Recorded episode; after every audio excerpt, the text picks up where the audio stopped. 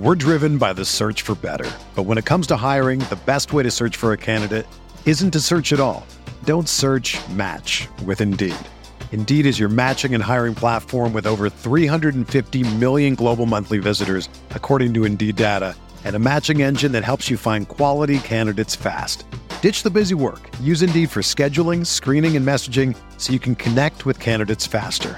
Leveraging over 140 million qualifications and preferences every day, Indeed's matching engine is constantly learning from your preferences, so the more you use Indeed, the better it gets. Join more than 3.5 million businesses worldwide that use Indeed to hire great talent fast. And listeners of this show will get a $75 sponsored job credit to get your jobs more visibility at Indeed.com slash BlueWire. Just go to Indeed.com slash BlueWire right now and support our show by saying that you heard about Indeed on this podcast. That's Indeed.com slash BlueWire. Terms and conditions apply. Need to hire? You need Indeed. Fellas, listen up. All you ever asked for is an opportunity. You got it today. Where else would you rather be than right here, right now? The Rockpile Report with Buffalo Bills season ticket holder Drew Gear. Be aggressive. You have literally nothing to lose. You're a borderline football team. If I don't keep laughing about this stuff, my teeth are going to turn around and devour my brain. The Bills make me wanna.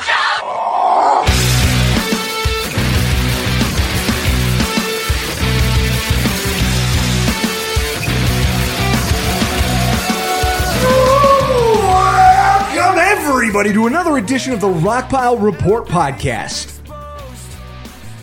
God damn I couldn't get the camera. We'll still do it. I can edit. I'm laughing fuck, dude. I- I'm such a little bitch. Don't isolate that. Come on. Just open it. Well, I have it primed now. It was before I couldn't get my finger under there.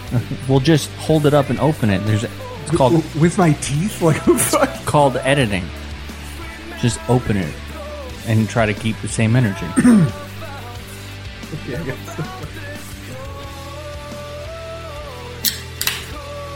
I am your host, Bill season ticket holder Drew Gear. That's my producer, Chris Kruger, and that was ESPN's Jeff Darlington talking about the recent developments on the front of tr- NFL training camps getting the green light to open. Welcome, everybody, to the 300th edition of the Rockpile Report podcast. I am your host, Bill season ticket holder Drew Gear. That's my producer, Chris Kruger. Drew, you know when we were when we do recordings and you tell me, "Hey, don't save that."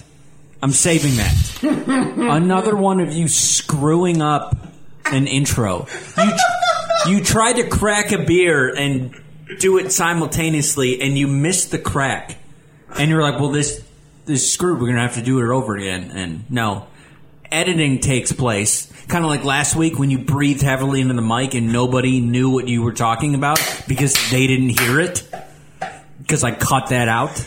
Oh, folks, it has been 300 episodes of podcasting. Can you tell that Chris and I have become the odd? Like, we are now firmly entrenched as the odd couple. The odd couple of Buffalo Bills podcasting. Welcome, everybody, to our 300th episode. It- it- let's call it a celebration. It's drinks, debauchery, and Buffalo Bills talk. Drew, we got to start with last week. As soon as podcasting ended with last week's episodes, the Rockpile Report had a run in with the law. In the criminal justice system, the people are represented by two separate yet equally important groups the police who investigate crime and the district attorneys who prosecute the offenders. These are their stories. That's right. If you go back to the schedule release episode, maybe about a minute 15, a minute and a half left, you hear banging. Now you might think that was Drew on the table. Somebody was banging at my kitchen window at 10:30 on a when we record Tuesday. Mm-hmm. On a Tuesday, 10:30 at night. So, I you and I made this eye contact of like we heard that. Keep going because we're a minute left in recording. So we finished the podcast and we're sitting at my kitchen table and we're just talking to who's just banged on my window at 10:30 like just through the like we didn't go to the I thought door. you were going to get robbed. I was like, this is how they get you. They were like, hey, come outside. Well, that's polite of them to knock before they rob. They were knocking on your window telling you to come outside. And in my head, I go, this is how you get a white dude with a mohawk to stumble Oh, outside like not- a dummy and then you beat him up and rob him. I I do not have a mohawk, but they they they said from outside. They go, "Do you drive that red Mazda?" I drive a red Mazda. They go, "Somebody just backed into your Mazda, leaving their space because where I parked out, I got to park on the street. So where they parked, What they said was somebody just hit and ran your car. Exact- and the but- look of panic on your face was delicious. Yeah, because but where- I love I love anxious Chris Krueger. Yeah, well, where, well, where they par- where I parked, you you parked on my street several times. Where I was parked, that is enough room to park three cars. So I had my back bumper to somebody's driveway, so I could give the most amount of space in front of me for two cars to park because I'm a polite dude. That's your first mistake. Yeah. So No, what you do is you park aggressively, forward, leave no space. No one will ever attempt to park there.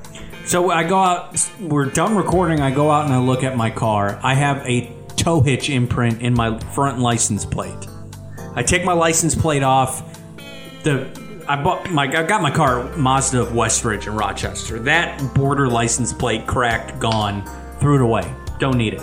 Took my license plate off. License plate holder cracked. Took my license plate holder off to look at the grill of my car. Imprint of a tow hitch in my grill, but not strong enough to break it. It's just the imprint on the plastic.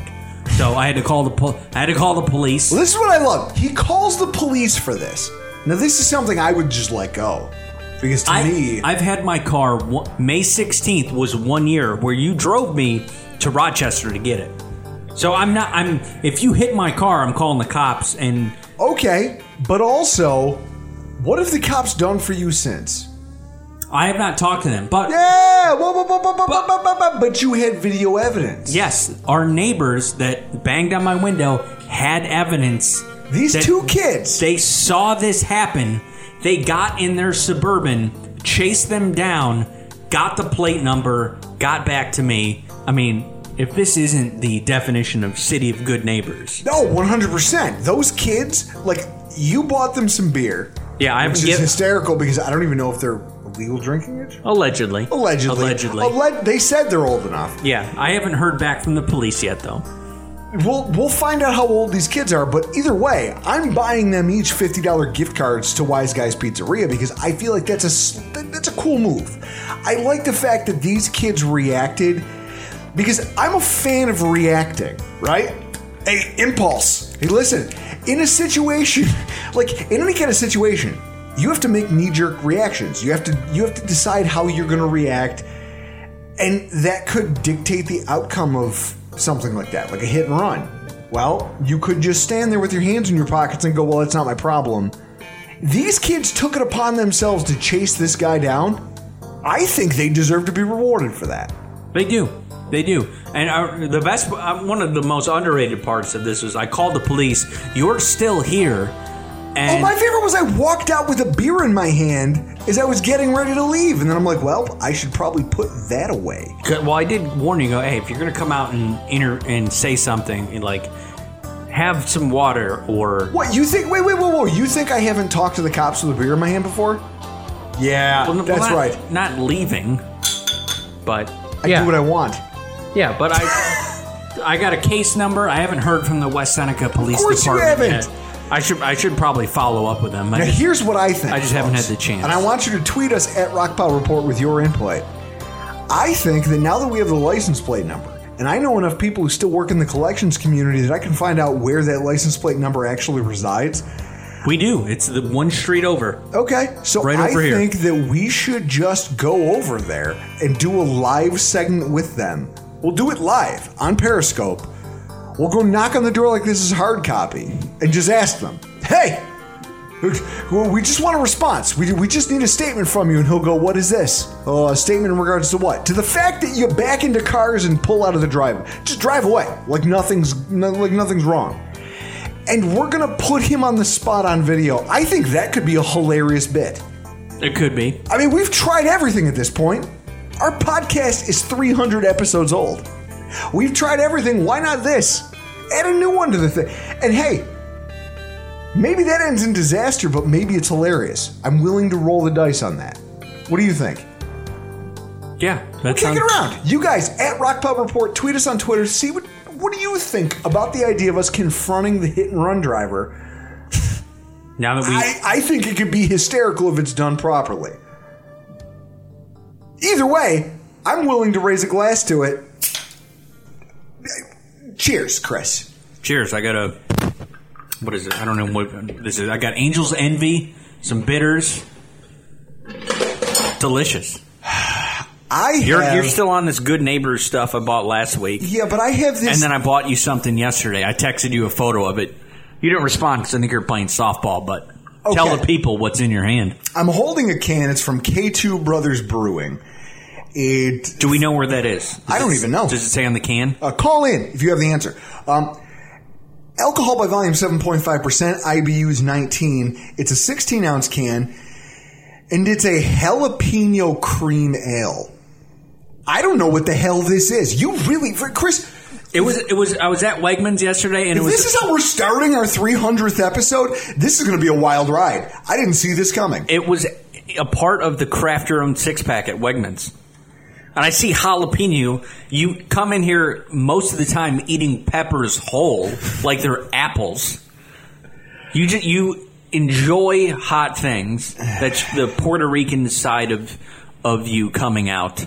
So I was like, oh, a jalapeno cream ale. I don't even know what I don't even know what this is going to be, but I'm buying it. Drew's going to drink it, and he's going to enjoy it. The description on the can says some like it hot, some like it cold. Lucky for you, we bring both to the table.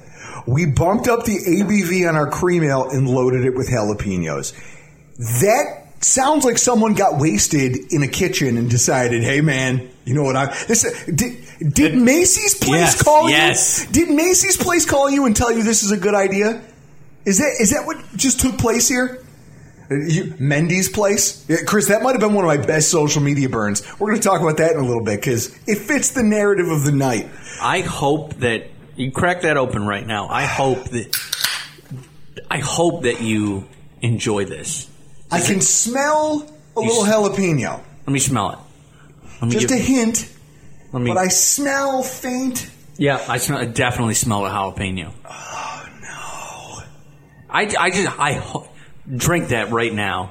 Oh no! Okay, hey, listen, we're not we're not Yeah, scared. Yeah, it's three hundred. I think we are. Three hundredth down the hatch.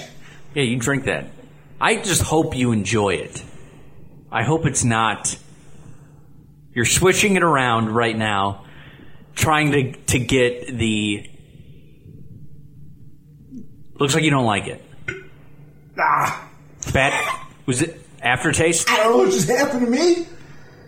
It felt like my mouth was hijacked for a second. Is it aftertaste? it's it's something here you you now okay so if i had to describe this it's definitely a cream ale. I'm getting a glass because I don't want your cooties. it's definitely a cream ale. And it has like a tang to it but not a heat. There's no heat to this. It's just like a gross green tasting cream ale. Like okay i'm getting actually now i've swallowed it 30 seconds ago. I'm starting to get some heat and i'm starting to get some jalapeno taste which is a terrible way to refresh yourself when it's 80 degrees here in buffalo But uh, this might be one of the worst things you've ever handed me I don't know why you you're. really did pull out all the stops for this I don't one, know why you're complaining about heat or pain. When, like I've seen you shovel horseradish, Miller's horseradish in your mouth, just solo, nothing but horseradish. so I don't know why you didn't, why you thought that. I mean, I like the the color looks all right. Do, do you remember dodgeball when Yeah. Patches O'Houlihan goes, ah, it's like drinking, like I have to drink my own urine, but it's sterile and I like the taste. It's like horseradish. Mm-hmm. Okay, I like the taste. Sometimes you just want a little spoonful, just a taste, just something to make, just something to let your taste buds know you're still alive. Let, it lets your body know who they, who it works for. Listen, I'm the guy who's going to shovel in it. I'm going to fresh horseradish. Yeah, I'm going to plow down a spoonful of it. Everybody else, get in line. This is what we're doing. See, for me, on the initial on the initial go down on this, like I don't, it, I don't really like taste anything. No. on the go down, but like on the back end, I get a little bit of jalapeno, and so I mean, it's been about twenty seconds, and none of the heat is kicked in that you talked about. I get like a bit, just a little touch of it on the back, and like I can feel it more in my chest than I can. This is a terrible beer. And who who'd have thought jalapeno cream ale would thi- be great? Well, do you think it would have been different if I gave this to you in like the winter? Maybe, but definitely not when it's eighty degrees inside your apartment because you refuse to because you're from Atlanta and you're wearing jeans with no air conditioning on. I hate you. You know, well, when we go to the Super Bowl this year, this is all you're going to be drinking on Super Bowl Sunday. is- Jalapeno cream is ale? jalapeno cream ale. Oh, I to chase that with water like whiskey. In fact, I'm going to chase that with whiskey. Yeah, you still got the uh, Hudson Rye that I gave you for your birthday. God, that's good. Whew. Thank God. Folks, we have a show for you tonight, and it starts off with I, strap in because we've got a Bills news update.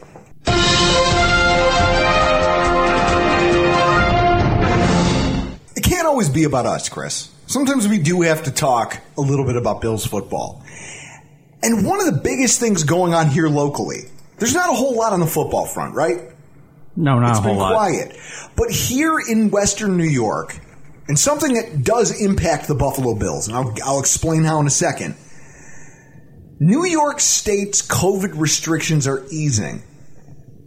And I want to talk about what that means for us as fans and for the Buffalo Bills. I mean, stop me if you've heard this before, but COVID sucks. It's a no brainer. It's ruined so much of the last year of our collective lives as a country, as a society, as the human race.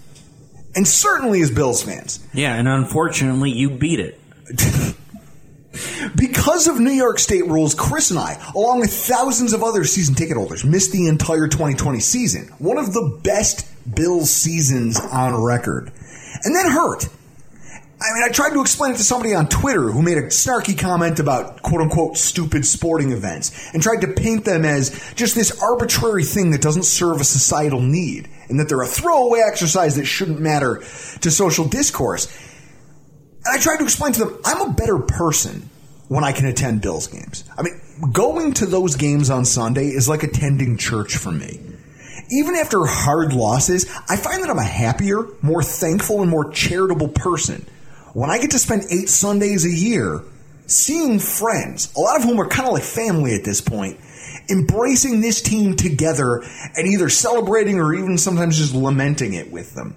You have no idea how much I miss Dan Kimball, who sits next to us at the stadium, our season ticket neighborhood. Also, bartender at Mammoser's. Correct. I, I, in fact, we gotta take a trip down there, see how he's doing. Chris, I can't drink any more of this jalapeno nonsense. I'm switching to a Buffaloha Summer Ale. Hopefully, it's not as terrible. Well, the one, I'll tell you one thing that I've gotten drinking my half of the jalapeno cream ale. It's like eating a bag of spicy nacho Doritos in the sense of, like, yeah, it says it's spicy, but in order to get the spice, you have to eat the whole bag. so it's like I've had half of it. Now the spice is catching up. Yep. It's like when you drink, as I would assume, when you drink the whole can, then you get all of the, the, the heat in your mouth. I'm getting that right now just by drinking half of it. It's awful. Whoever came up with this should be shot in the foot and forced to walk home from wherever they work. Uh, but with that said, if if the practice of attending football games makes me a happier, more functional human being, isn't that a net positive for society? It is. Okay. It is. So then let's not talk about this like it's nothing. No, I will. My one thing is sports coming back and playing in the event of a tragedy is a big deal. Look at New Orleans after Katrina. Yeah. The Saints, the block punt against Atlanta on Monday night is huge for the city. And what you have is everyone, Comes together. every city is right now as these restrictions start to be rel- as these things start to relax and sports start to be played in front of people. Chris, a hockey game last night had a full capacity crowd. Are the Hurricanes and Preds? I didn't get to watch that. those people, that was one of the loudest. That, that might be the most excited I've ever seen a hockey game, which is known for being kind of a stoic environment, right? Yeah. And it, it hurt being away from the Bills this year. And while the Bills were allowed to have a limited number of fans in attendance for the playoffs, and it actually ended up making a difference in that Ravens game, it just wasn't the same. But changes are coming on the horizon. Early in the week, the CDC announced that if people are vaccinated, they no longer are obligated to wear a mask in public spaces, indoors, or well around other unvaccinated people. And effective as of yesterday, New York State has opted to follow that guidance and allow those who've gotten their shots to take the masks off. This is something that when you think about the impact on both life and sports, including our Bills fandom, it's huge. Now, I want to start this conversation with something of a prologue. Chris, I'm going to get, I, I rarely do this, but I'm going to, well, maybe I don't. Maybe I do this all the time and you guys just will fully come along for the ride. I don't like to bloviate. I don't like to talk a bunch or get on a soapbox. Okay. But I want to start this conversation with a prologue, and I want everyone listening to this to try and hang on to this as you go forward on into your own lives over the next few months. And if you want to judge me by anything I'm about to say, that's your choice. I just ask that you try to keep an open mind here. Vaccination is a tricky topic to talk about because it's been both glorified and vilified, politicized and weaponized as an instrument of social social score, personal category. It's just like this is a thing that's become so divisive. Much like Chris, everything seems to be divisive in our society today. There's a lot of things that if you if if you listen to the noise of social media and the news and all these things, it's like it's constant division. And vaccinations are no different. It's been turned into a moral issue by some people, which to me seems like flawed thinking, and here's why. If you look at human history, just think about the beliefs and social norms that have been touted as quote unquote right, that have risen and fallen over the last hundred years. Or the fact that over the last 200 years, decade by decade, what's considered right by society as a whole is constantly changing. I mean, I remember it was right to burn someone at the stake because they knew how to multiply. Like, if you knew math, that made you a witch and you would get burned at the stake. And that was considered right by society. And look where we are today. You could argue in the time it's taken us to record our last 100 podcasts and to get here to where we sit tonight, celebrating our 300th episode, this country has seen an incredible movement to push back against beliefs and behaviors that were seen as right that we as a society have decided we're no longer willing to see that way. That is the nature of the world. Morality is fluid and it's always changing. So with that in mind, I was taught that the only constant in life is that our, this is all just a series of actions and consequences. Morality is this fluid, ambiguous thing. Life is just actions and consequences. Morality doesn't really play into that equation. Every action has a consequence, and that, that's the barometer I use to measure the value of actions, is whether I can live with the fallout. That's it. And I've found that by following that, I live a much happier existence that way. Now, I'm going to say all this because the decision to get vaccinated isn't something I'm qualified to advise anybody on. I'm not, I'm not, how many things would you take my advice on, legitimately? Well, we've had this discussion several times. Uh, grilling, smoking advice. I would take your advice on uh, construction. I would take your advice on above ground swimming pools. My father buried one under the ground and made it an in-ground pool because he was pissed that the contractor who came to put one in told him it was going to be ten thousand dollars. I would um, The man's an engineer. dental advice. Definitely not taking your advice on on dental advice. I mean, I I've joked for years that that's the reason why you never got braces. Your parents asked you because they thought 12, 13 year old Drew could make his own decisions. And you're like, no, I don't want braces. So they took that money that they allocated for you having braces and they just bought an above ground swimming pool with it. I remember. I remember they came to me and they were like, "Drew, you should. We really think you should get braces." And I was like, "No, I'm going to look stupid." And then my 20s came around and I was like, "Oh no, I look stupid. I've Yeah. got these bulldog teeth." Yeah. But hey, it, it just adds to my charm because I'm this successful and this personally magnetic to people. And I look, I look like I, I, I someone once said to me, you look like, in, in the middle of an argument, obviously, but said to me that I look like I brush my teeth with firecrackers, and it's one of the funniest thing I've ever heard. That sounds. Or you could be like me, who had braces, and I've had a couple teeth pulled recently. Yeah. Look at you. Yeah. Private school, braces, you had it all, Chris. Yeah, I know. you had it all. Silver platter. But I'm not qualified to tell you people how to, live, how to live your lives or judge anybody out there for the decisions they make because ultimately you're all just on your own track, running your own race, making your own decisions for reasons that only you understand and living through the consequences of them. So with that in mind, I'm vaccinated. Okay? I got it. I didn't put it on social media. I didn't talk about it. I didn't crow about it or brag. Chris, you're not. Okay? And No. I've never once asked you if you plan to do so. And to be honest, I don't need you to explain yourself to me. I don't care what you do. But not because I don't care what happens to you. Ultimately, it's none of my business. What you choose to do, that's your personal freedom. You get to make a decision like that, right? Correct. I can see both sides of this argument. I can already hear people getting mad. I know how divided our society has become on literally every topic.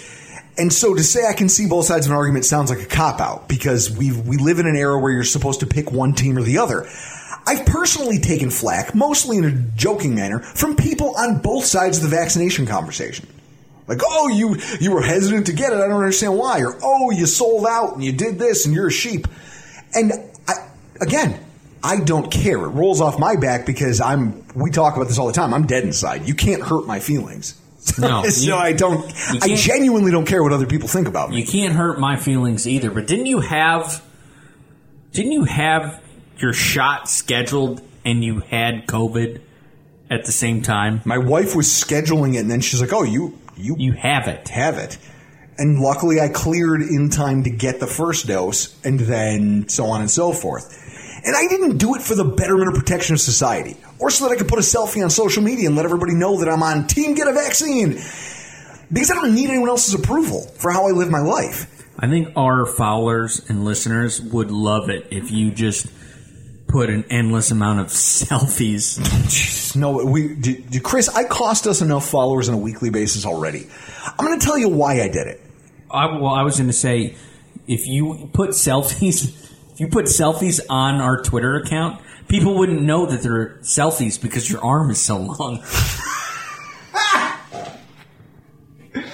Oh, Jesus.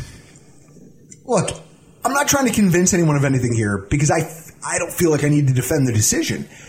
Because I, I but because I believe in honest content and conversation, I want to illustrate exactly what I mean when I say everyone's running their own race and has their own experiences that drive their decision making. Because, like I said, I didn't do this for everybody else. I didn't do this because it was the this is the thing you're supposed to do. I don't. I, I flirted with the idea of not paying taxes before. Simply because I tell everyone it's just accidents and consequences. If you can live with the, if you can live with going to jail like Wesley Snipes, don't pay your taxes. I don't know. I listen, I'm not a, I'm not a life coach. Don't take my advice, but understand that that's an option. There's always options. It's just can you deal with the fallout?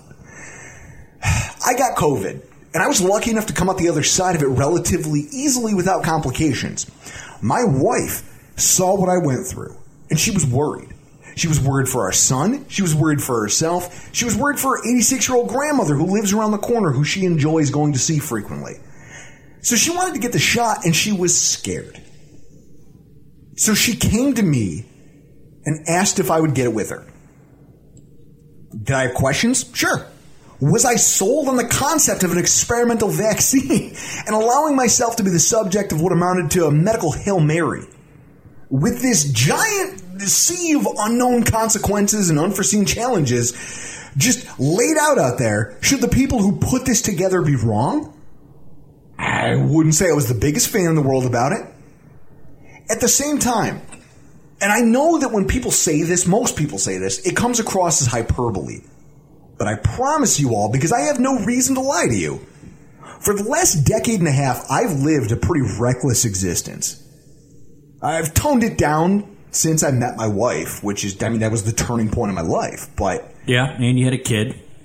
but whether it came from a place of apathy or just frustration over trying to find a place for myself in the world, unresolved anger, things that I wasn't mature enough to deal with, like emotional things that I was feeling and just didn't know how to deal with, so I dealt with really poor ways. I don't know, but I know that my decision making has been unpredictable, volatile, and pretty much fraught with danger. I've, I, Chris, I'm impulsive, correct? 100%. You've seen it firsthand. Yeah. So, with that, anyone who doubts me, I mean, join me to tailgate this year and I will tell you all about it. I can tell you stories that, to quote Winston Zeddemore from Ghostbusters, would turn your shit white. Okay? And I've got no shame about who I am or the things that I've done. Because remember, actions and consequences. You do things that you're willing to live with. So, in that way, John Wayne once said that courage is being scared to death, but saddling up anyway. So when my wife comes to me with that ask, I did some simple math and figured out that taking an experimental drug didn't crack the top 15 for most dangerous things I've ever done. And I pulled the trigger because in my mind, if something was going to happen, I'd rather face it with her than without her. I mean, that'd be like me getting on a lifeboat while your loved ones are stuck sitting on the deck of the Titanic. I would rather stand there with her and roll the dice that everything was going to be fine and that's just that's just how I'm wired. So I did the thing I was pretty uneasy about because given everything I've just laid out, that's what felt right to me.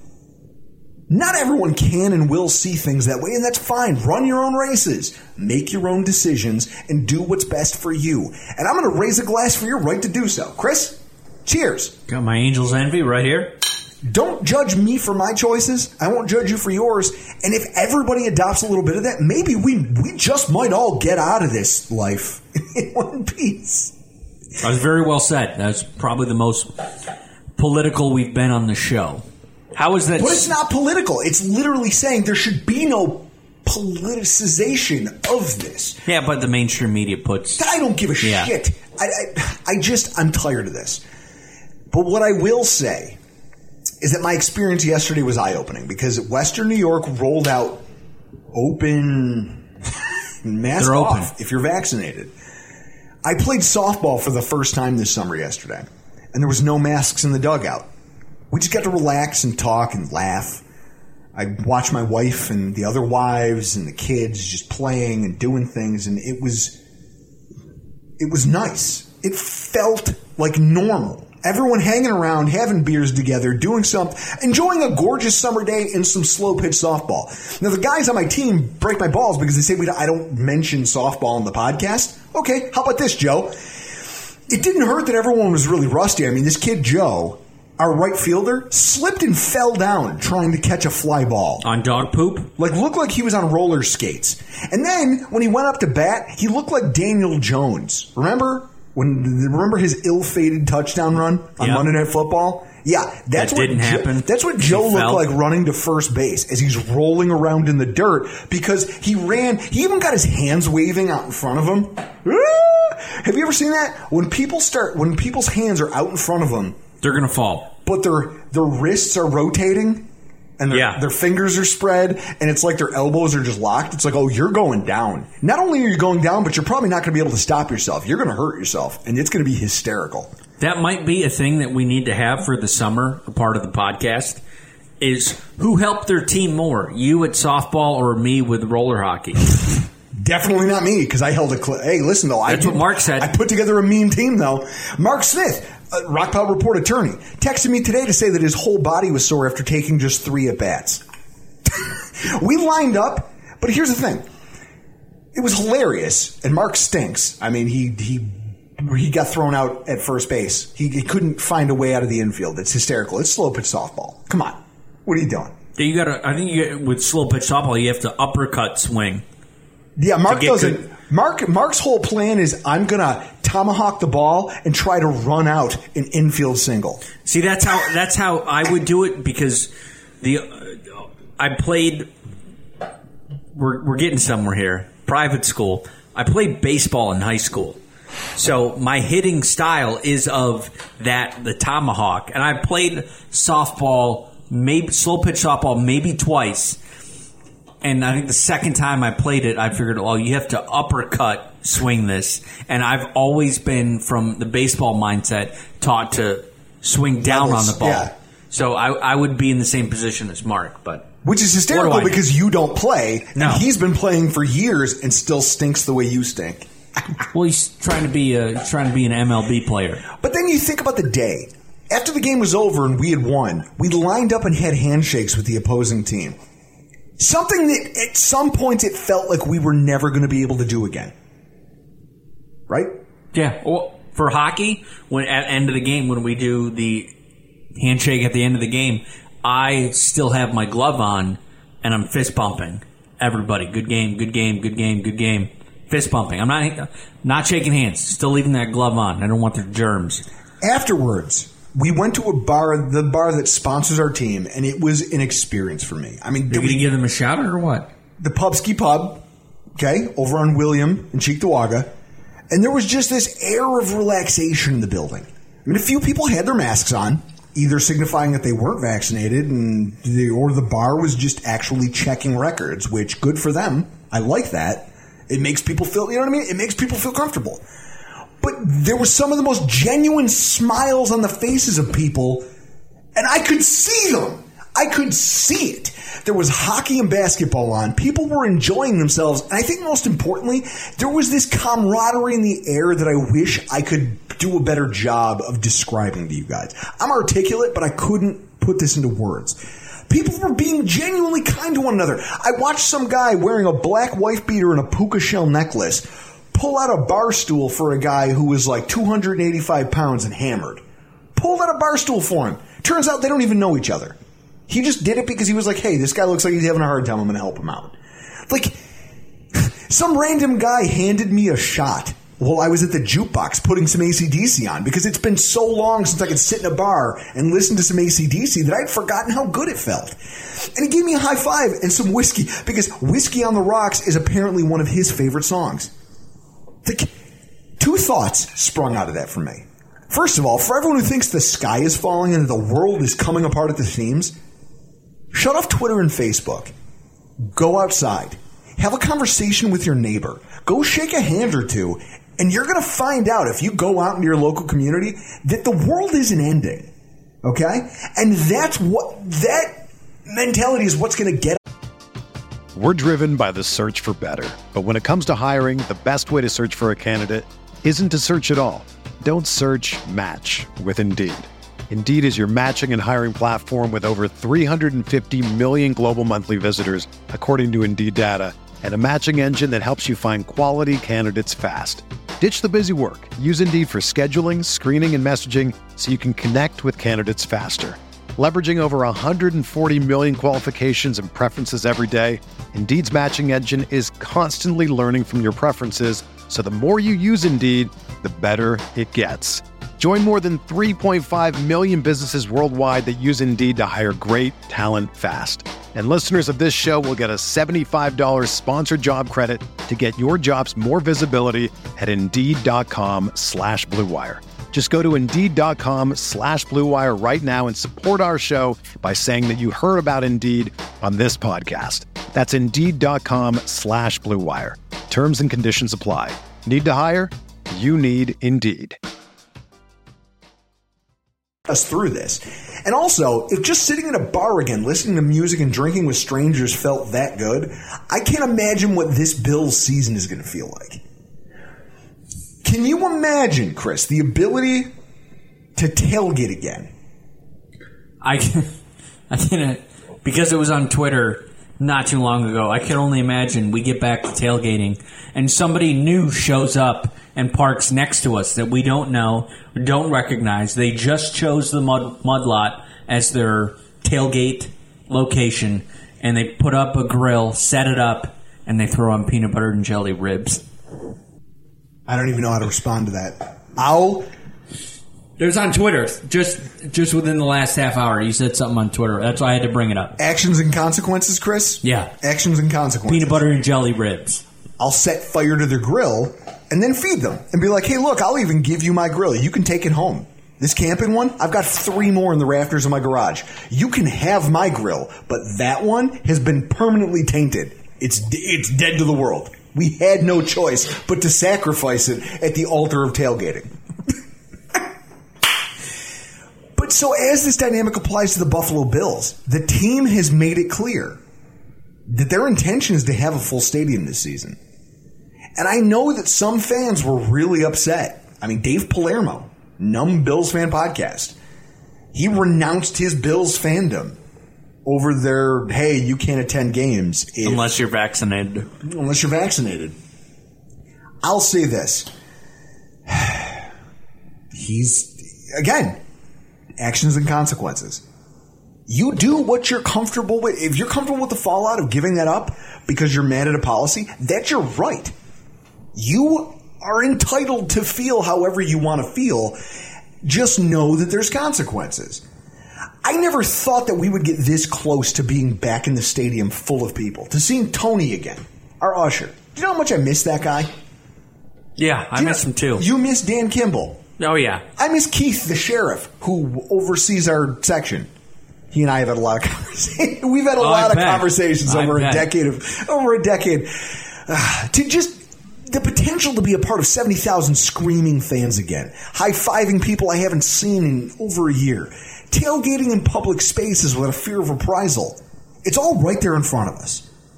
And philosophically, because this is how my brain works, I think it's crazy that we're here talking about this massive shift in the way we've been living on the eve of our 300th podcast. Because if you go back to it, this thing started. Our it's been a hundred shows since we our last century. You know, the century mark when we last hit it was at the beginning of this pandemic. Yeah, That's the same. Well, we did amp it up to two shows a week, so It's just 300 crazy was gonna come how quick. much has changed, and that if people want to see it that way, there's hope out there. Things are getting better. Okay, doom and gloom all you want, but things are getting better. And I, I, for one, look forward to the changes that we're going to see here locally. I look forward to getting back into the Bills Stadium, to just being there. Because, like I said at the top of the show, it makes me a better person. Say what, whatever that says about me as a human being. yeah, because, because you get to see it happen live, unload it here, and not waterboard your wife and closer friends with your Bills takes. It's all emptied out right here in front of these microphones. Just getting to see people again, just getting out and being reminded that the world exists. It's still here. And things are coming back. I, it's an, again net positive for society. I think that we could all do eh, use a little bit more of that in our lives. And so in that way, I'm really looking forward to this summer here in Western New York and seeing how this progresses because we are on track as of today to having a wild a wild season in front of us and we'll be there to see it. And so that brings us Chris 300 podcasts. 300. This is insane. Any, do you have any idea how many hours we've sat in this room here talking nonsense at each other? Uh, it's actually five seasons. Five seasons. Because if if we backtrack it to when we began in 15, I was married.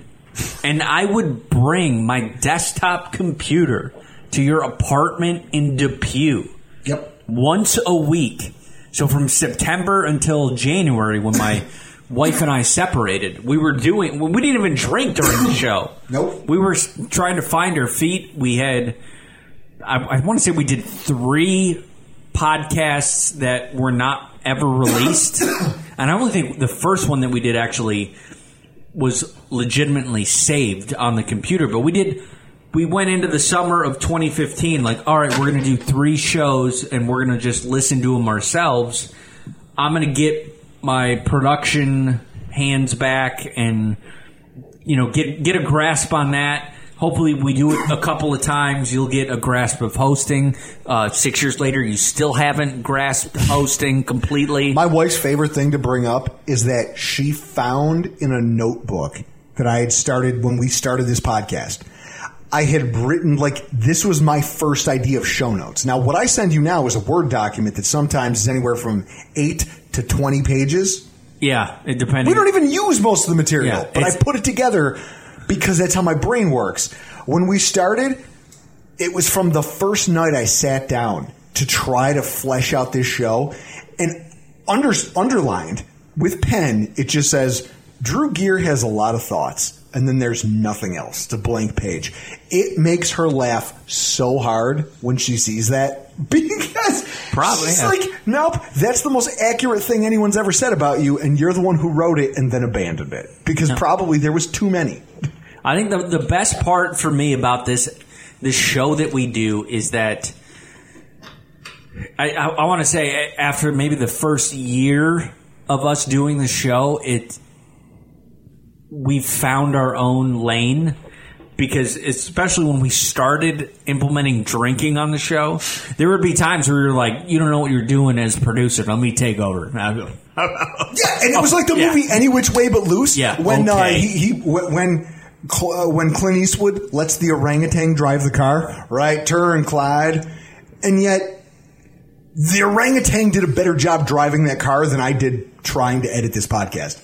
Yeah, it's that's what I like about our dynamic is that how the show sounds is all up to me. I do all of the production, the show intro. We've had two show intros. I've created both of those.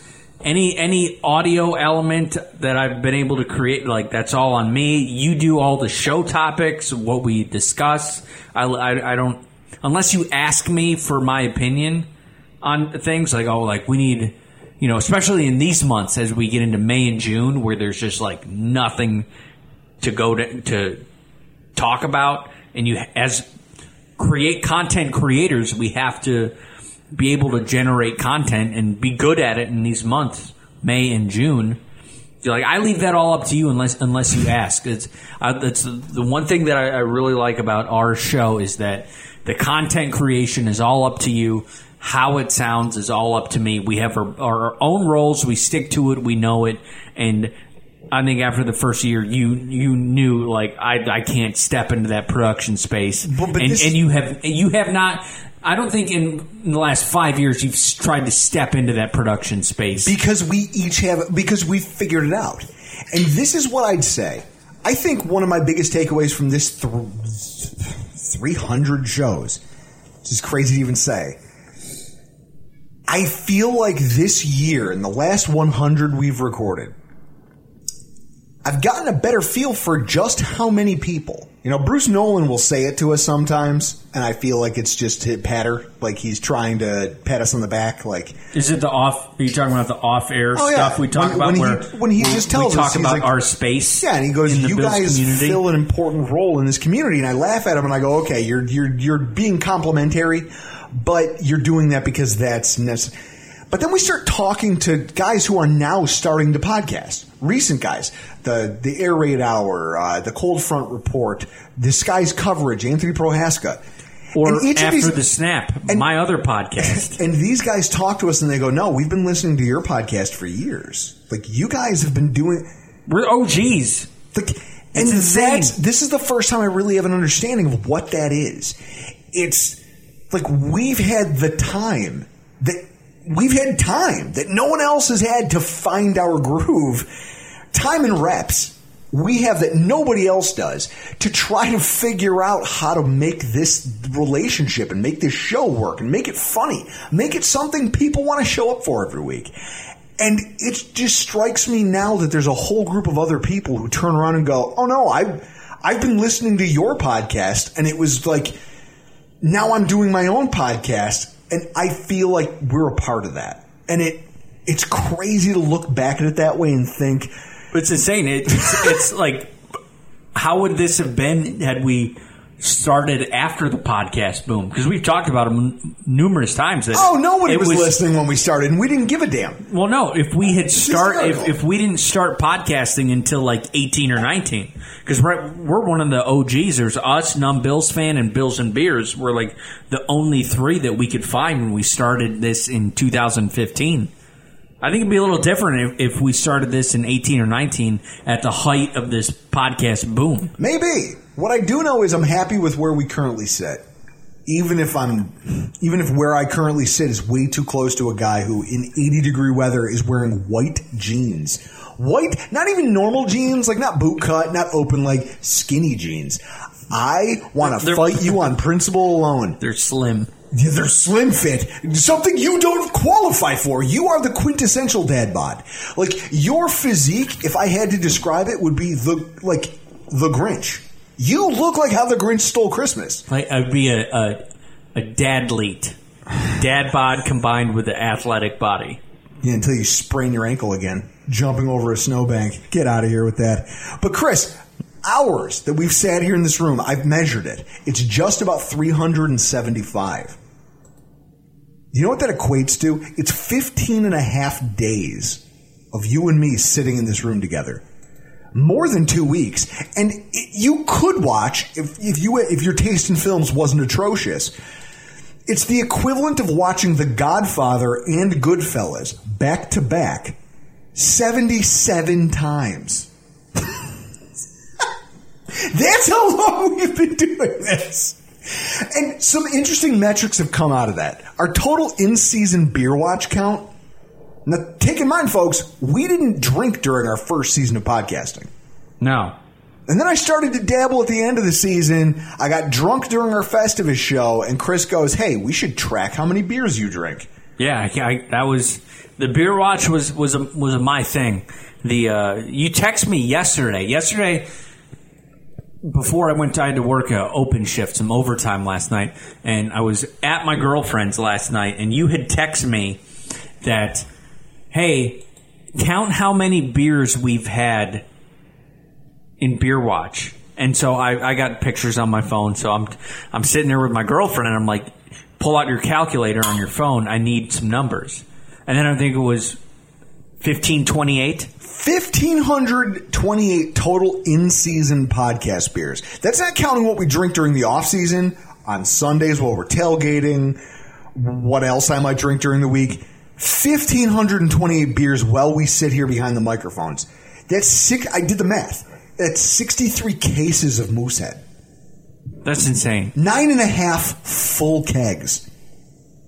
Do you know the mileage, the liver mileage that we've racked up doing this podcast? I, I had Jessica. I had Jessica do all the math on it. And I was like, okay, because I from this past season in my phone, I didn't have like a photo with a hard number, so I had to go through every week and add them all together. And then she gave me the number, and then I'm like, okay, and then add what we had for the previous four seasons. And she was like, well, it's fifteen twenty eight. That doesn't even seem real. like, how did I? That's what I texted. I was like, how did we do this? It, this is clearly, like you said, this got to be over 2,000 because the beers that you were having now are not counted. We're in the off season. Oh, for sure. It, clearly over well over 2,000. 2000 I'd, t- I'd put us in the 22 2300s it's incredible. Ugh. chris we really have had an impressive run here.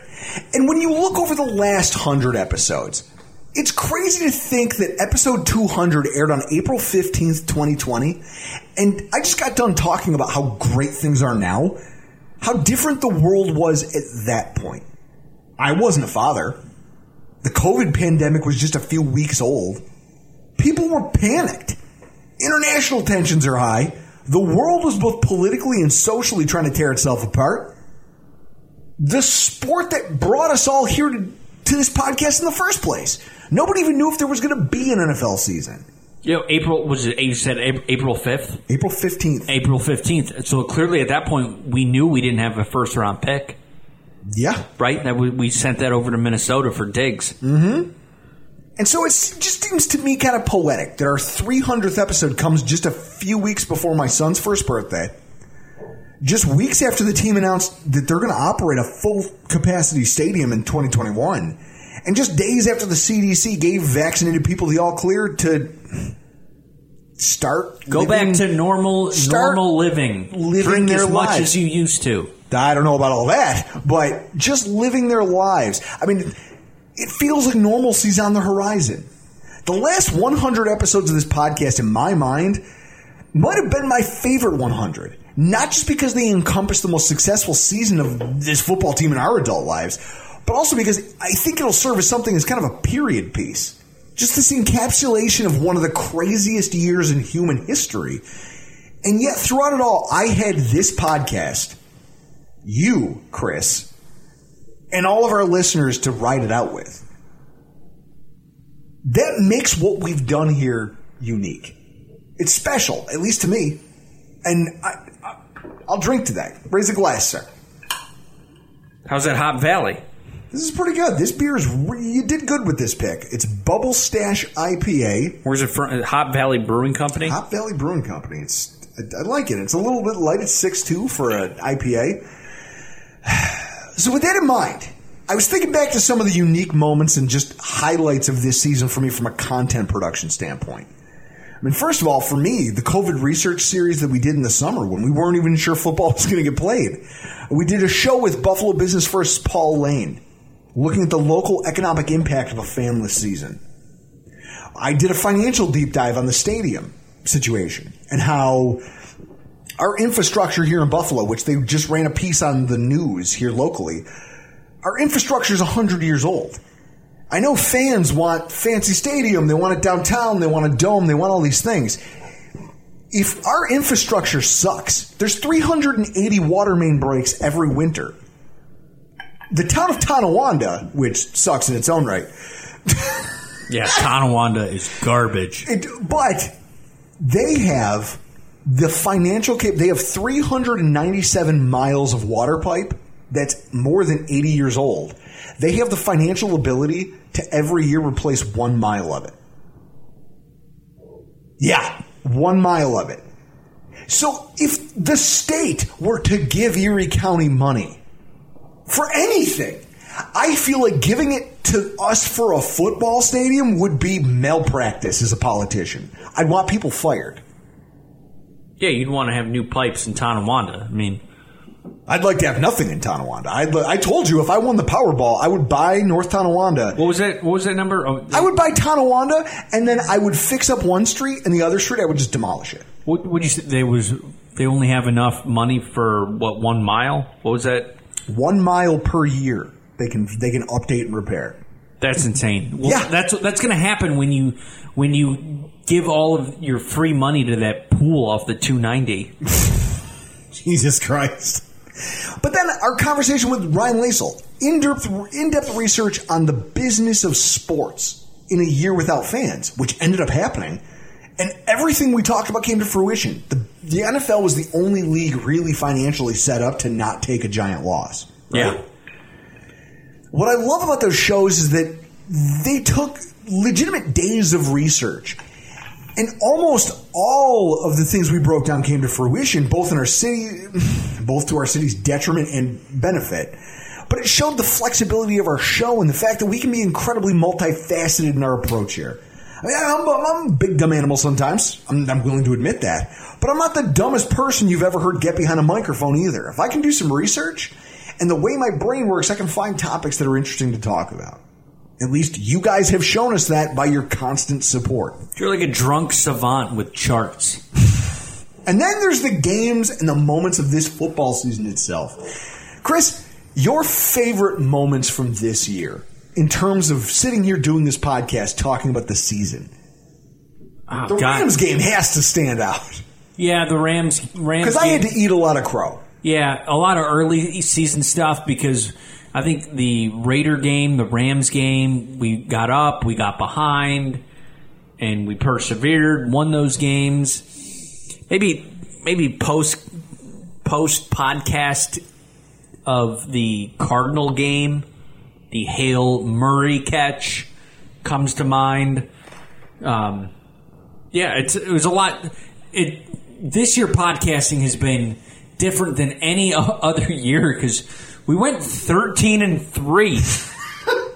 13 and 3. How many weeks did we go without a legitimate meltdown on this podcast? I, oh. I feel like we hit a record. I think I think even with certain I think even with like the Rams win there was a meltdown Because it was still Because too the- new. It was still too new. Yeah. This idea that this team might actually be elite. you didn't have it in your head that it, I don't even know. I don't even think it's still there for you, having made the AFC title game. That this team is different. Josh Allen is the guy. He has shown it. It's just like PTSD. Next year, there's going to be a moment, and it's going to suck because I'll be working and I won't be a part of it. Where you're going to have a meltdown, whether it's at the stadium watching the game or at your house for for an away game.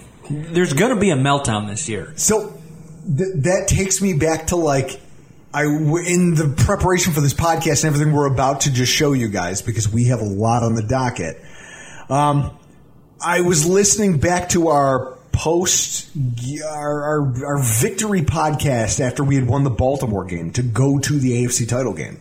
We were talking to Bruce Nolan, and you were breaking down for him how I drunkenly, after a handful of series at the beginning of the game, a couple missed passes by Josh, a couple missed deep shots, just everything else, I looked at you and somehow said, if this is who he is, we can't pay this guy. And you laughed your ass off about that because you're like, there's Drew. There's Yeah. the crazy SOB I know. Yeah, it's like you ex- like okay, Josh Allen spent the whole season being good or I would say great. Old Okay, habits and- die hard. Yeah, okay, and then he threw an incompletion and you're like that's it. This is who he is. He threw an incomplete pass. He's this is the worst thing I've ever seen. Can we get Gabron Handman? Can we get Ryan Fitzpatrick? What about your favorite moments watching the games with me? I think one of my favorites is, um, I think it was the San Francisco Monday night game because I left your house to go to 7 Eleven to get Molson Ice because we were out of Molson Ice, and that's when we were on our Molson Ice. Um, Let's talk about that because I have a list of things that I've made. That, in fact, you've just strolled right into yeah, this. well, because my, my whole thing was I left as soon as the ball crossed the end zone. I was gone for the extra point, but I was back to see the kickoff. I was gone for a whole commercial break. which is kudos to where I live, being close to stores and things of. Stores that people get murdered at. But so when we talk about my favorite parts of this season, one of them was hangover podcasting on a Tuesday after eight Molson Ices during Monday Night Football against San Francisco. Eight Molson Ices watching a Monday Night Football game? Like, I just got home from work a few hours ago, and now I'm pouring what might be some of the worst swill on earth into my mouth every time the Bills are on offense. And they keep scoring touchdowns, so I keep doing it. I think when we were on kind of live tweeting it on Twitter, that kind of caught on with people like, you know, oh, the superstition. You know, oh, what they're gonna are they gonna do Molson Ice next week? I think it evolved into a different beer as the season Mark ended. Smith brought Molson Ice and said, "Bring this to softball because we need it in case we go into a dry spell at the plate." It's become a thing, and I hate it. I hate every second of it. I remember that day I was just walking around thinking, "I have to podcast in less than eight hours." And I'm shirtless, trying not to dry heave in the middle of December in my backyard just letting the cold air. Oh God, I, I'm just having like, like people have PTSD flashbacks. I'm having them about Molson Ice. That game destroyed my ability. Like I smell it and I get, you know that feeling in your mouth when you smell a liquor that you've thrown off of, thrown up off of before. Yeah. I Molson Ice does that to me now because of that game. But it was so good. Like in retrospect, going back and rewatching that game, Josh Allen was so technical. Everything about it was spot on. And Chris, it was our first of multiple primetime games. And we were like, okay, the Bills always fail in primetime. There was this feeling of anxiety. And they handled No. San Francisco to a degree that gave us some confidence heading into later primetime games, right? Oh, 100 That was one of Josh Allen's, I think, better games from an. That was from an- where he really earned everyone's respect. I was going to say that was one of his best games from uh, an uh, uh, accuracy standpoint because you know my parents they live in Atlanta, so unless it's a primetime game, they're usually not able to watch the Bills. So I did. I'm showing you this right now on my phone. I did text my dad, and this I was like, "You got to see this." This clip, this it's a GIF on Twitter of Josh Allen just right over the linebacker's hands into Gabe Davis's Fred hands. Warner is literally a few blades of grass away Yeah. from intercepting that pass, but he can't. He can't get up there, and Allen drove it directly to Gabe Davis. And Gabe Davis got up and stole that ball. Yeah, That's that game was the one that solidified it for us. Like, hey, you know, you're you're coming off a stretch of games where you're like, okay, we were good, and then we had a hiccup, and now we beat San Fran, we, we beat Seattle, and we're gonna go into prime time on the road and hope we can keep this momentum. And you were just you as a Bills fan, you had your fingers crossed and you were just hoping that they were going to keep being good, and instead, Josh Allen and company kicked down the door of what your expectations were. I think a lot of that has to do with uh, the the coaching staff and their ability to get off that Arizona game because that was I believe that was their last loss of the season. Absolutely, Was they ran the table afterwards, and that was You, you also would you would think a, a play like the Hail Murray would crush a team. oh 100, percent and that speaks to how different this team was than any Bills team we've seen over the last 25 years. One of the coolest parts of this past year was getting to talk to Reid Ferguson, special teams captain, in the aftermath of that Arizona loss and just talking about McDermott's attitude and how the team saw it. I mean, Chris, but run this back for us. I want to relive that moment in that conversation with Reid. you know, I've been here for five years, but people that have grown up here and, and followed the team their whole life obviously is, is a completely different perspective. But I think, you know, basically, and you said it, Coach McDermott has, has changed his team. And I think in his press conference, I saw a quote uh, where he basically said that same thing. You know, we have, he, he and his coaching staff have come in and changed this place for the better. And I think that that's something that uh, that a lot of fans are starting to realize because you know and, and I'm and I'm trying to play both sides here. You know, there's, there's some fans that overreact, obviously, but there's some fans that that that understand what Coach McDermott and and Beane and and all the coaches that they brought in have have brought to Buffalo and have brought to this team and and the players too. A lot of the players that have turned over and we're you know we're basically a new, uh, somewhat of a new team that we were four years ago. But I think exactly what you were talking about. I think it speaks to how Coach McDermott, how much they've changed uh, this place to be basically a complete 180 of what fans have have expected from this team for for the you know past I don't know what 20 years, and now that you know that that mindset is kind of changing. To basically be be blunt about it, I mean we're a tip pass from being eight and two. We played well, you know, last week in Seattle and won that game, and uh, you know, I think uh, we played well enough to, to beat Arizona, but like you said, you know, at the beginning of of the podcast, I think um, you know Hopkins is one of the best in the league. You know, Kyler Murray's no slouch himself, so They get you know, paid guys, too. guys make guys make plays. They get paid too, right? People, you know, I, I think that's uh, you know another thing that a lot of people maybe understand but fail to realize sometimes is that you know they have they they're getting paid millions too, right? Like those those guys are some of the highest paid guys in the league. They're going to make plays when you know when it counts as well. You're not you're not always going to win all of the close ones. But obviously that you know that certainly is the aim. We're you know kind of we're we're we're over Arizona. We're kind of done with that game 24 hour rule. And, and kind of trying to enjoy the bye week now, even though we don't get to travel. But uh, you know, kind of check out for a little bit, enjoy enjoy some time off, and and get ready for uh, the Chargers coming to town next week. That's Reid Ferguson from our episode 249 on the Rockpile Report.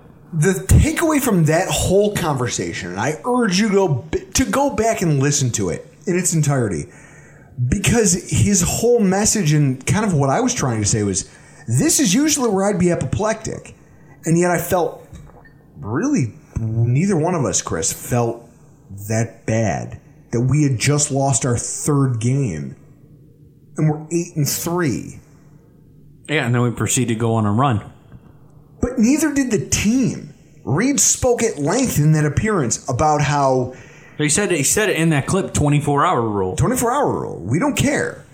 And he went on to elaborate a little bit beyond that, just talking about how this team firmly believes that every game is theirs. Every game is theirs until someone proves them different. That is the difference in this football team. And we got to see it come to fruition here in 2020. It, it was incredible. They really did take the ball and run with it to a degree that I don't think even the most optimistic Bills fan, even the most optimistic Bills fan on social media, Which have- isn't you. couldn't have predicted that after going eight and three, the Bills would run the table. Right? Yeah. There's no way. You saw all of these primetime games and you go, that's where the Bills struggle. That, on a national stage, is when the Bills have done their worst or have had some really heartbreaking losses. Yeah, that's a point in the season where you could that could really turn south for a team with an amazing play like like the Hail Murray. I mean, just a decision like that could just turn the team And previous, south. and like previous Bills teams, like the like with McDermott, the Peterman move. yeah, Going to Peterman, that It like changing quarterbacks. it could have crushed a franchise. Yeah. And instead, Sean McDermott said, listen, I talked to the players, and I remember the media reports afterwards. They're like, oh, McDermott with his another bumbling move as a rookie head coach. He was like, no, I talked to the locker room. I owned my mistake, and we're going to move forward as a football team. And they went on the road into Arrowhead to play the Kansas City Chiefs, who at the time were themselves fighting for divisional like rank and we stole a game from them. We played tough. That team sold out the next week. And under Tyrod Taylor's guidance, won that football game, went on a run, made the playoffs. Why? Because we have a coach who's instilled this mindset, and it came to fruition this year, and we got to see it at its peak. When that's a loss that should probably cripple you, like, hey, we gave another team our best shot, and they had a better one and they didn't give a shit. They couldn't have cared less. They said, okay, that's one game.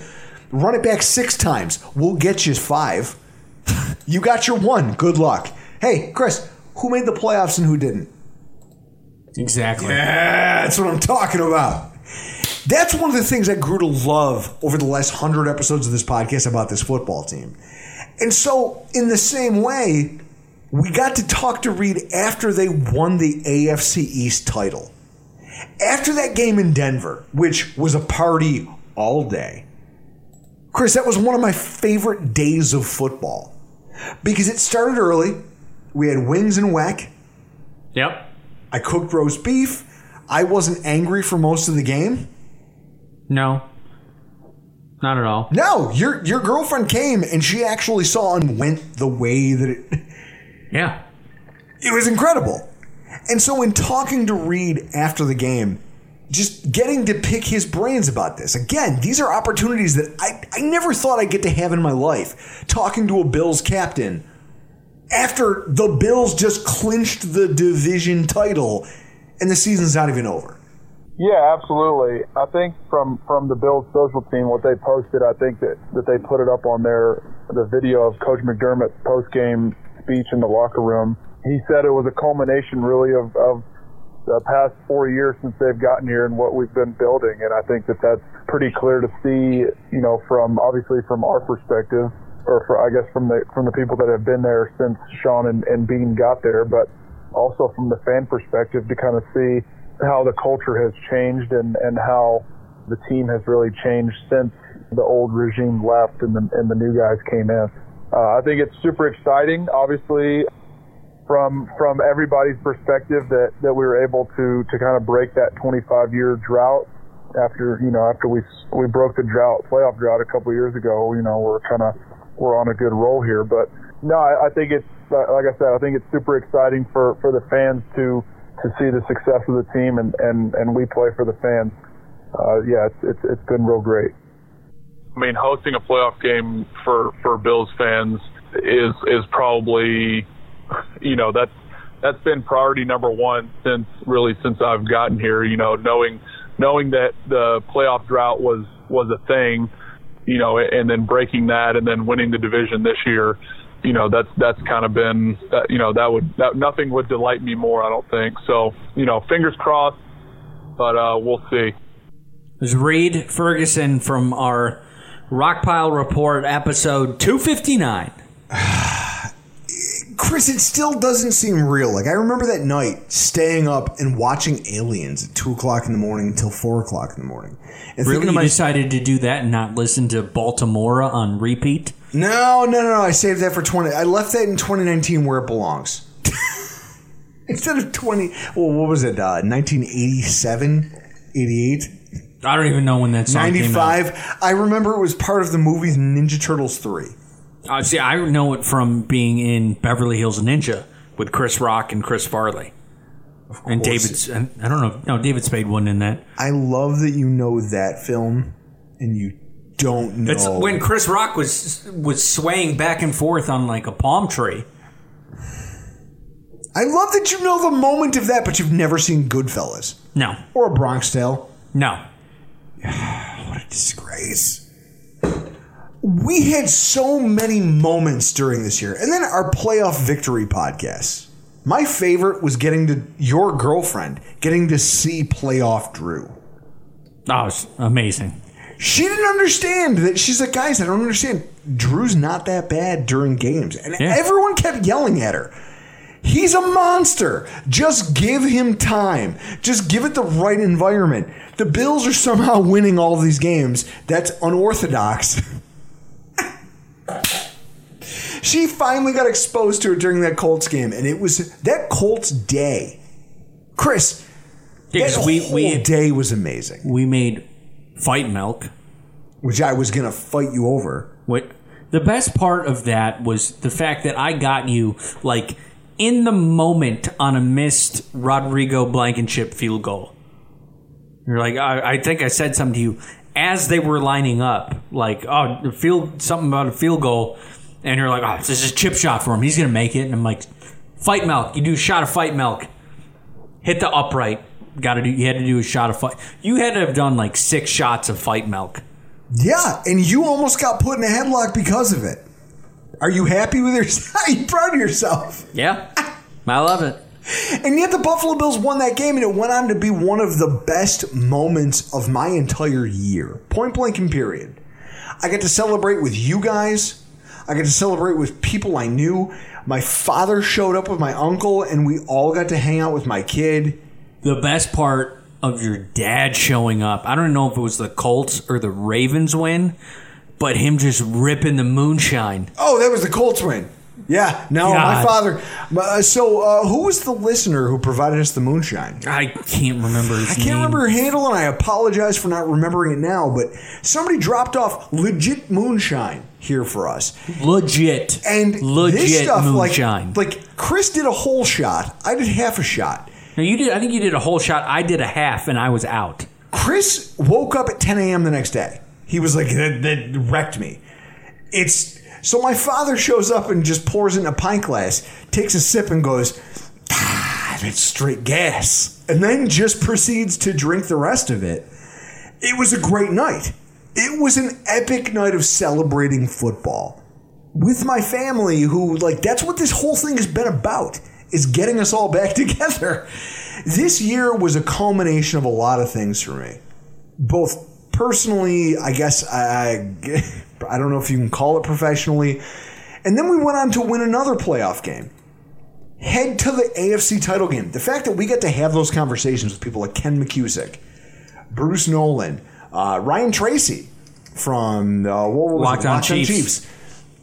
The fact that we got to be in that conversation, I mean, it's unbelievable. It's the kind of season that I think I can say we both thought would come a lot sooner when we started all this nonsense back in 2015, right? Hmm. Rex Ryan told us we were hmm. going. Yeah, get ready. We're going to the playoffs. And I also think I can speak for both of us when I say that it came at maybe the peak of our podcasting abilities. So it's almost like a blessing in disguise. Who has said that you're at a peak for podcasting? You still haven't learned the basics that I've tried to instill in you that I learned within my two to three years within radio. And I never will. No. And you're just going to have to accept No, I that. gave up on that after the first two years. So that brings me to another portion of this show when we look back at this past year. So last week we did the Mocking the Mock show. And we got I got some feedback from listeners that said we were too harsh. We made jokes at other people's expense that weren't nice. In the past few months, I've been told how many times you've seen the notifications that I'm too attacking or that I need to you know, tone your sarcasm down.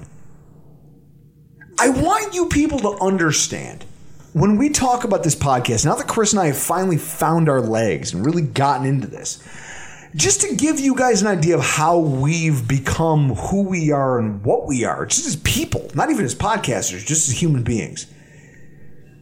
I, as a child, grew up watching the Friars Club roast with my grandfather and my uncle sitting on the couch, five, six, seven years old. Don Rickles was my favorite.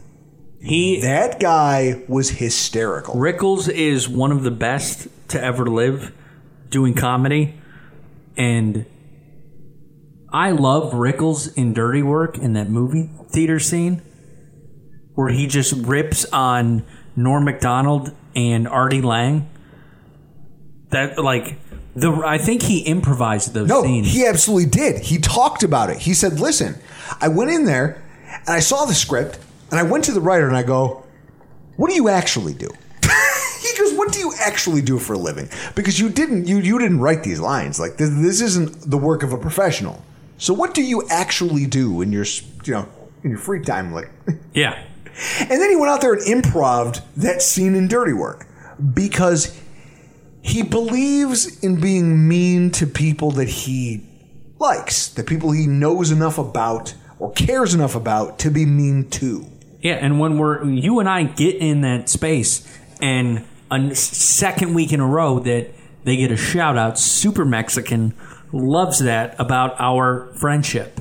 Is that you rip on me? I'm wearing white jeans. You ripped on me all night about it. I white pants. What are we talking? It's not Labor Day. It's the summer. I rip on you for your teeth, your your face. I'll tell you this. This is it's shaped our our enjoyment of comedy is shaped how we interact with other human beings, right? Yeah. Or how we refer to things, or how we talk, and obviously how we podcast.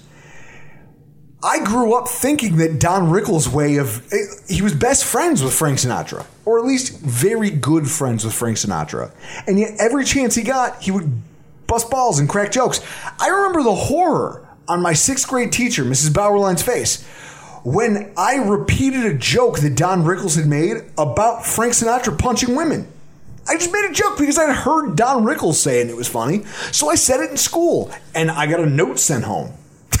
like that's that's a problem, right? But it shaped how I see the world and what I find funny. And in that way, it's changed how we talk about things on this podcast and how how we relate. And so, with that in mind, this past year was no exception. And over the last hundred episodes, we have had our fair share of sarcastic digs at people and things that, even listening back to this all, it still makes me chuckle. I mean, Chris, first of all, uh, go back to episode two ten. This about WGR. But uh, I do think a, a lot less of you now that I know that you're an active ESPN radio listener. It's better than WGR. I would rather listen to GR than ESPN radio. I'd rather listen to wind than WGR. The sound of wind through a slightly cracked window. You know how it starts to make that drumming noise if you have the back windows closed? Yeah. I'd rather listen to that. That was Drew from episode 210. I even took shots at training camp security, even though they were only doing their jobs.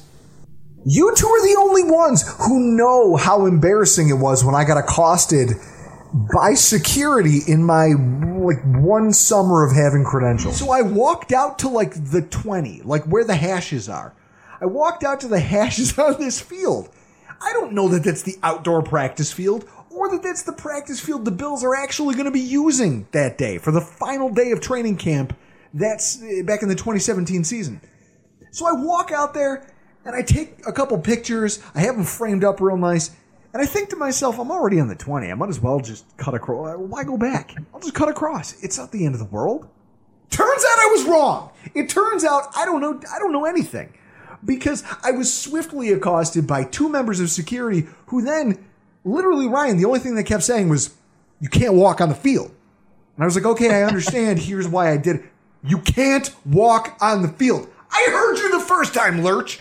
That's that's about the measure of it. Me getting accosted at because you can picture it. I'm sure you're smiling right now as you're.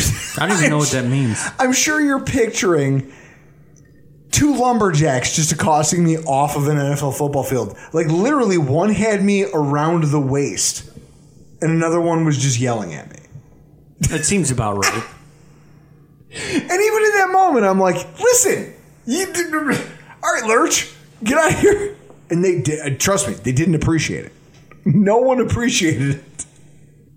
We've got this one that did, that wasn't even me. This is you, further proving that this is our dynamic.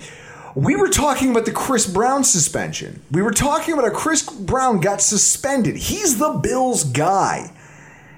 And yet, he gets suspended by the team for talking out of school about things that were going on at training camp. And you throw in this gem. The team laid out I would- rules. I would say- the team laid out rules. He I would, broke them. I would say yes because I don't know all the ins and outs of those rules. Okay. So if, if I was if I had if I had known every rule that was laid out for the media while they attended training camp, then I might kind of understand the suspension. But you know, you would you would think if anybody was going to get suspended, it would have been somebody else not employed by the team. And yet here we are. I mean, can't they suspend Sal Maiorana for not being able to use Zoom correctly? That's episode 227 of the Rockpile Report. People might remember during the Zoom conference, this Zoom conferences, it was new training training camp for what uh, Yeah, you had to use Zoom to get on. you had to use Zoom to get access to the players, and Sal was the only one that day who couldn't figure it out. No, he was either couldn't- he either like kept muting and unmuting himself. He could he had nothing checked. and, and they started making fun of him about it in the press conference. It's like this is yeah, that that's maybe something. But I love that that's what you gravitate towards because you're just as petty as I am. 100. I also had this. I, I caught this quick one about Levi Wallace. Chris, I would rather sit through the notebook in a foreign language than have to rewatch Levi Wallace snap for snap on a Sunday. It was ugly. I don't mince words when it comes to anything or anyone. And you don't either. This is what you had to say about me in episode 235. It was the first game where there was an energy in the room, other than just people sitting around drinking, eating dip, having a good time. let's let's correct that. There was an energy in the room. It was a positive energy because we weren't at your place, which is filled with negative energy. What do you mean my place is filled with negative energy?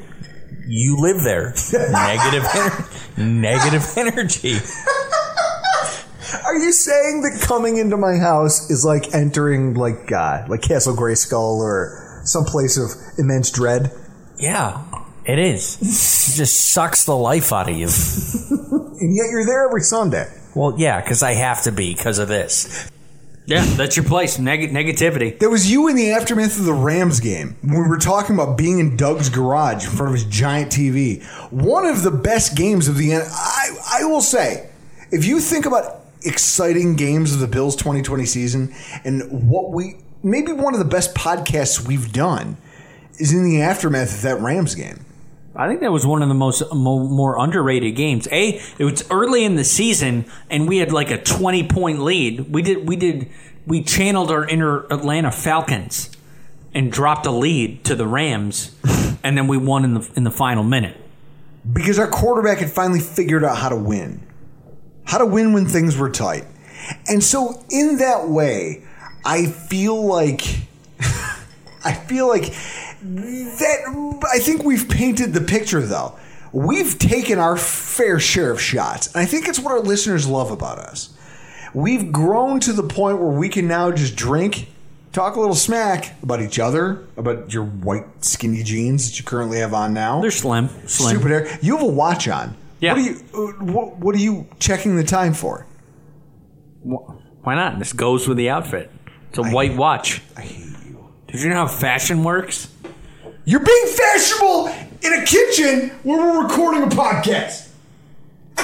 I saw my girlfriend earlier today. I gotta look good for her. Oh my god. I hope that she's just trolling you to get you on the life insurance and then she pushes you off a ladder one day. I'll totally support the move. But you see, folks, that's the type of thing. Sarcasm. I can dish it out. I can dish it out. I think that that's funny and it's shaped the way I. If I don't make fun of you, I know the people who said that I was too harsh on people for the mocking the mock drafts thing, or that I attack people on Twitter too often. If I don't make fun of you, it means I probably don't know who you are. It means I don't regard you at all. It means that you. What's the motto of a roast? We roast the ones we love. yes, and that's the way I remember my wife when she met my a group of my best friends for the very first time. Please tell me it's Dave and Bob.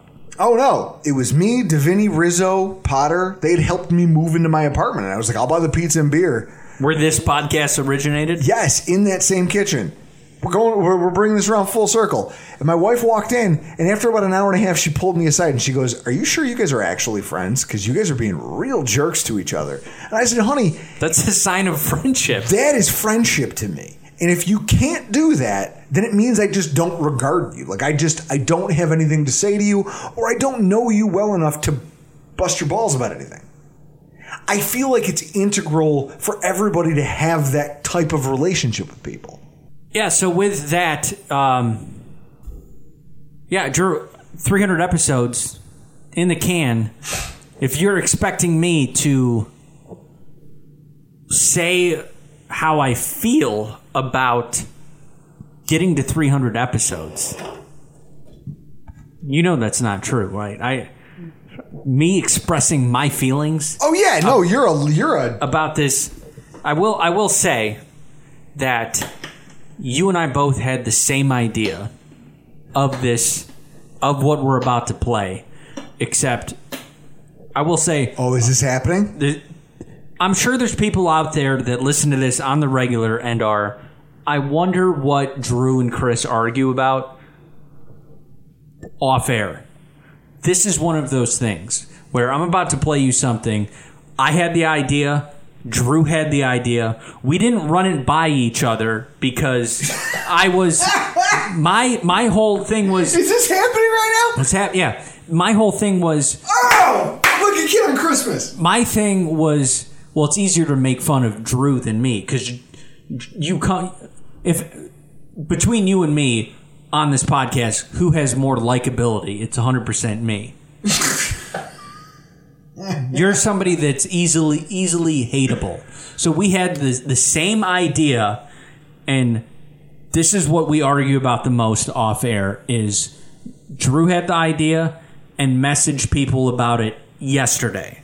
I had the idea, I messaged people a week ago about this. Drew's idea that I can as and this is probably a disconnect from you not knowing the production side of things, which we've had throughout this episode that nobody's heard because it's off air. Oh, for sure. Because there's a bunch of clips that we played. Destroyed this episode. Yeah, yeah with a, a ton of clips that have to be played, and you know, it when production pieces I have to get made on my end, Drew. To me, when you're like, "Oh yeah, I'll just ask people." Yeah, I think I can just snap you when it happens. Forty-eight hours before we record, like, "Oh yeah, this is just it takes ten minutes." No, it doesn't. I have to to f- find audio or ask people for audio, mix it together, piece it together, listen to all to everything that I have, piece it together, and order it in how I I should order it. But as we close out the 300th episode of the Rockpile Report, I had because I can't explain to you what this means to me. 300 episodes. I cannot believe. I honestly cannot believe that we're at 300 episodes. So the best that I could do is I reached out to some of our friends and I asked them to talk about Drew as a person and a podcast host. and so we're going to start with the person that, uh, oddly enough, f- failed to do the directions first, which is Greg Thompson of Cover One Buffalo, the podcast. 300 wow. I just this kind of accomplishment should be recognized. The perseverance working through tough early times just the pure passion to fight through even when it was terrible to watch. Uh, of course i'm talking about the fans ability to tolerate drew for 300 shows. It's just incredible and should be celebrated throughout the land. Congratulations guys. I can't believe you did it no seriously i, I can't believe it Hey everyone, Paul Wineski from Hashtag Sports, a proud Rockpile Report guest alum. And over my time, I've learned many things about Drew Gear. First off, I want to point out that I can tell you that Drew's internet search history is the definition of a wasteland. There's absolutely nothing useful that comes out of it. You will be less of a human being for having seen anything or any results of that. Don't ask it is a it is what you would imagine it to be probably worse. Second was as a guest and i used to be able to get away with this when we did interviews over the phone it's real easy to poke the gorilla and get him on a diatribe about something. I'd piss him off and then off he would go. And i knew i had between 8 to 12 minutes to get anything around the house done that i needed to. It was kind of nice. Chris congratulations on 300 episodes. That's a perfect game in bowling. Downside that's just one game. A set is three games 600 more episodes to go, my man. Hey guys, it's Ryan from Rock Sports Network. I was asked to say something about Drew for the show's 300th episode, but what do you say about a guy like Drew? No, seriously, what do you say? Do you focus on his teeth that can shred aluminum cans like paper? Or what about his odd fascination with forcing people to look at him while he's wearing a Speedo? Oh, how about how he's reminding everyone that he's a Bills season ticket holder at the beginning of every show? Like, we get it, dude. You've got season tickets. It doesn't make your drunken rambling suddenly make sense. How about how he gives his take, whether you want it or not, and he doesn't pay any mind to whether people agree or disagree? But that's what makes Drew Drew. He's a great guy who's genuinely, unapologetically honest.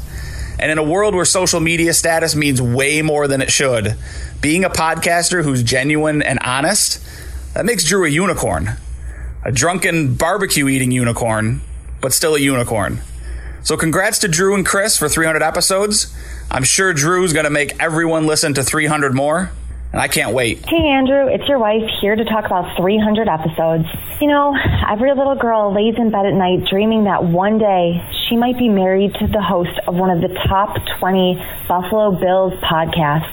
And I'm lucky enough to say that that dream is my reality. And if I ever lose sight of that, you remind me of it every single day after work, during dinner, and pretty much just until we fall asleep every day.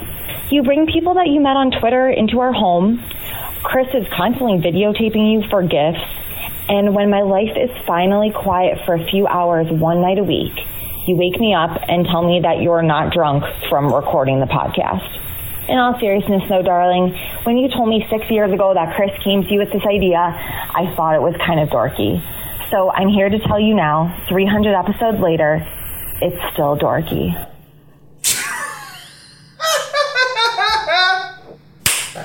I love a good roast, and that was amazing. Chris, this might have been one of the best things you've ever put together.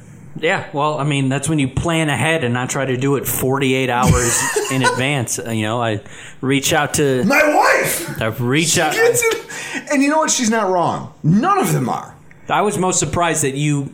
I guess when you, you're going to go home tonight and you're going to wait, like wake her up and go, "Honey, I'm not drunk." Hey, honey, I haven't had that much to drink. It's gonna be fine. it's all gonna be fine. Listen, I I hear this and I love it because, like I said, I'm a fan of this kind of comedy. I love roasts. I love honesty, and all of it is honest, right? Yeah.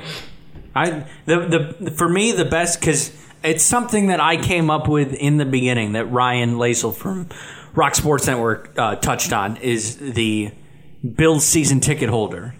To me, that gave.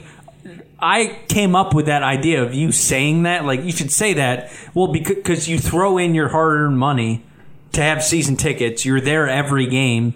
You, It's a, a little bit of a symbol that you throw your money at this, so you care a lot about it. That's how I look at it. Here's how I look at this. All of these people care enough that they took time out of their day to talk trash. And to me, that means the world. I think Greg cut his while he was getting his hair part fixed. I love how we can still talk, still talk smack.